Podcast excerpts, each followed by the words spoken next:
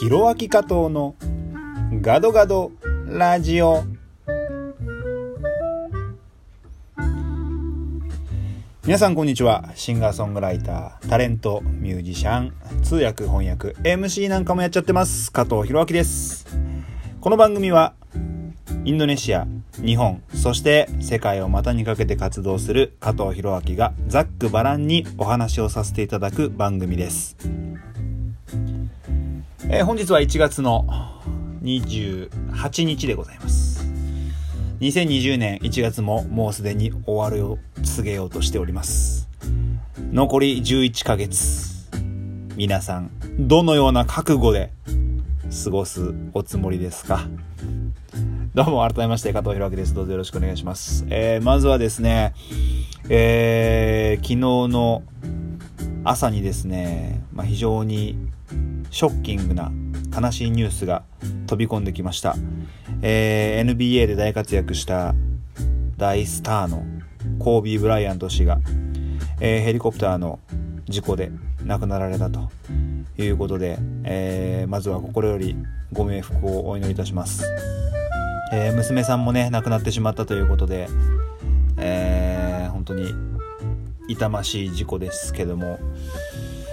うーん。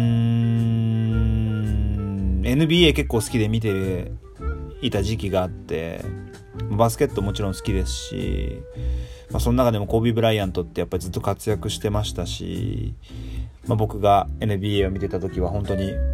トッププレーヤーとしてずっと活躍してた人だったんで早すぎますよね41歳は。どう考えても。僕今36なんであと5年ってことになりますから。まだまだこれから引退してね選手を引退してこれからやりたいことたくさんあっただろうに本当に残念ですけれどもあの本当に向こうの世界でね、えー、またバスケットをしたり娘さんと話したり、えー、そういうふうにこう安らかに過ごしていてくれればいいなというふうに思います。さて、えー、そんな加藤弘明なんですけれども、今週はというか、先週は、えー、っと、結構ライブが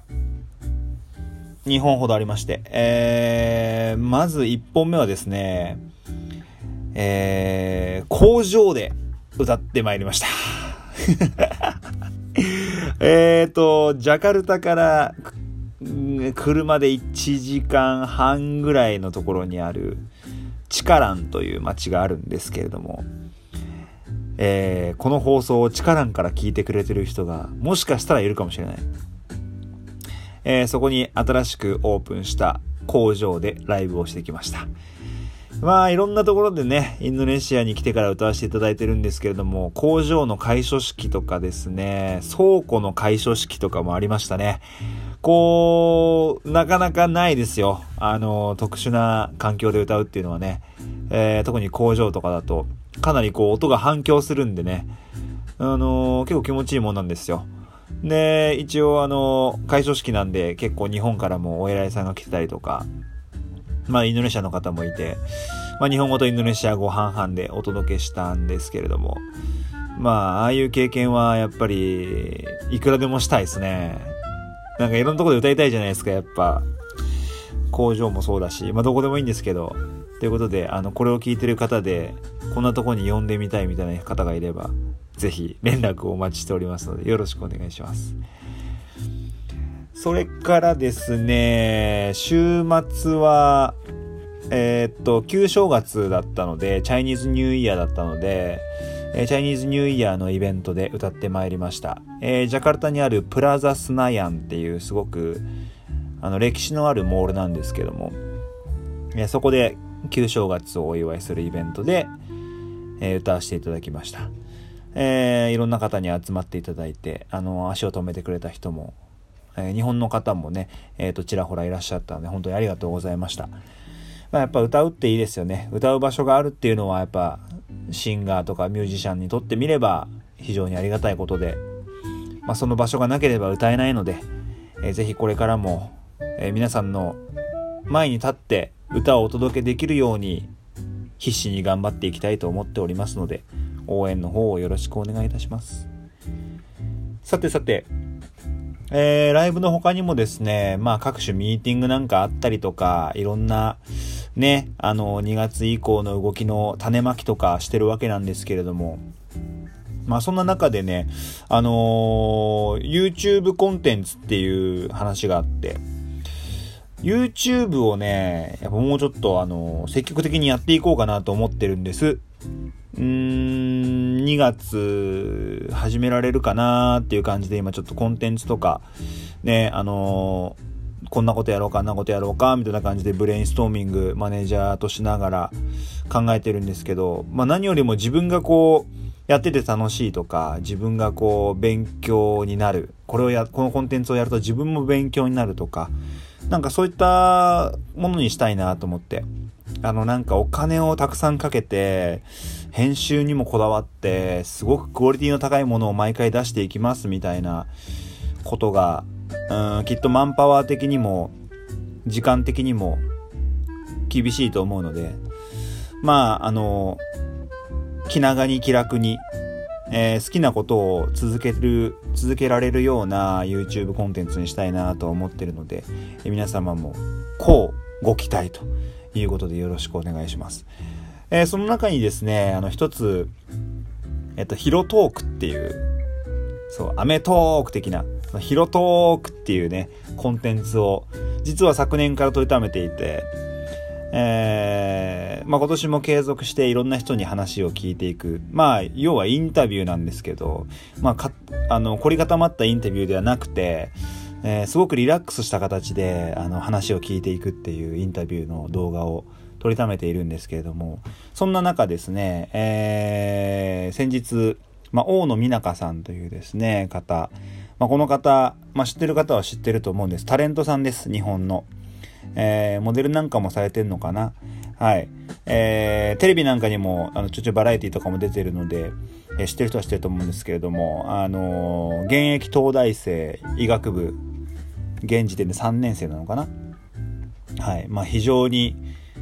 あのー、彩色兼備な方ですよ、本当に。えっと、ミス東大とか、なったりとか、まあ、そういう経歴の持ち主なんですけれども、その方がですね、えー、ジャカルタのイベントに出演するために、あの、インドネシアに来ていて、ジャカルタに来ていて、まあ、あの、日本語を教えるコンテンツとか、特に敬語ですよね。敬語を教えるコンテンツっていうのをやってて、あそれがすごい面白いんですけど、まあ、それをも含めて、あの、こっちのイベントに出るということでいらっしゃっていて、あの、声掛けをいただいて、一緒に YouTube コンテンツを撮影したいんですけれども、あの、僕がアンバサダーを務める丸亀製麺にご案内して、丸亀製麺のうどんを食べながら、えー、コンテンツを撮ったんですけれども、よくよく考えたら、この美中さんが初めて来たインドネシアで初めて食べた食事が丸亀うどんっていう、申し訳ない。本当に申し訳ない。失礼しました。まあでもそんな感じで、まあちょっと、いいとこ見せたいじゃないですか。やっぱアンバサダーやってんだぞみたいなね、とこ見せたいから、あの、ちょっと張り切って、あの丸亀で撮影してみました。まあそのインタビューの様子もねあのいつかいつになるか分かんないですけどあの出していきたいと思います。ので YouTube チャンネルの方もひろあき加藤でチェックしていただければと思います。まあでも最初兼備っているんですねやっぱり。あのー、まだ20まあ21かな確か。もうあのーお美しい方なのはもちろんなんですけれども、まあ、何よりも本当に気さくで、あのー、人懐っこいというか、うーん、なんかこう、人当たりが良くて、話ももちろん面白いですし、うーん、なんかバラエティもやっぱりいけるんだなっていう感じもあるし、チャレンジ精神もあるし、決断力もあるし、で、これからね、あの、大学を終えて大学院にも進もうと考えているし、え将来やりたいことっていうのもすごく、あの、はっきりとね、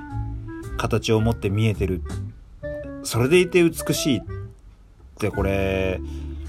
素晴らしいですね、やっぱね。すごいですね。誰に感謝したらいいんですか？そういう人は。親はもちろんのこと。まあ、環境とかですかね。育ってきた環境とか。まあ、自分の努力ももちろんそうですよね。まあ、その全てにおいて、うん、持ってるなっていう感じでしたね。あのー、これからの活躍と、まあ、いろんな人を元気に、そして幸せにしていける方なんだろうなというふうに思ったので、またもちろんお会いしたいですし、ぜひぜひこれからもあのどんどんどんどん羽ばたいていってほしいなというふうに思ってます。小野美中さんまたお会いできるの楽しみにしております。そして、まあ、あの、ジャカルタももうすぐ移住してきて6年になるんで、あの、結構ね、インドネシアに来てすぐ出会った人たちがね、ちょっと帰り始めてるんですよね。そんな中ね、国際交流基金っていう団体、皆さんご存知ですか？ジャパンファンデーションって英語では呼ばれてるんですけど、まあ、あの、日本の文化とか芸術を広めることを主にね、やってる団体なんですけれども、まあ、そのジャパンファンデーションのね塚本所長っていう方ももう帰られるということで、もう本当に今日はフェアウェルランチパーティーに行ってきたんですけども、すごい寂しかったです。でも、まこれからもそういう別れはありますけれども、また新しい出会いもどんどんあるので、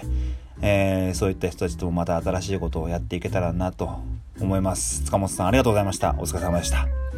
ということで、残り30秒になってしまいました。あー、今日も聞いていただきありがとうございました。あなたの12分間分けていただいて、テリマガシです。えー、SNS 各種、ひろあき加藤39でやってますので、ぜひフォローの方よろしくお願いいたします。それでは、また次回の放送でお会いしましょう。お相手は加藤博明でした。またね参拝順パラギ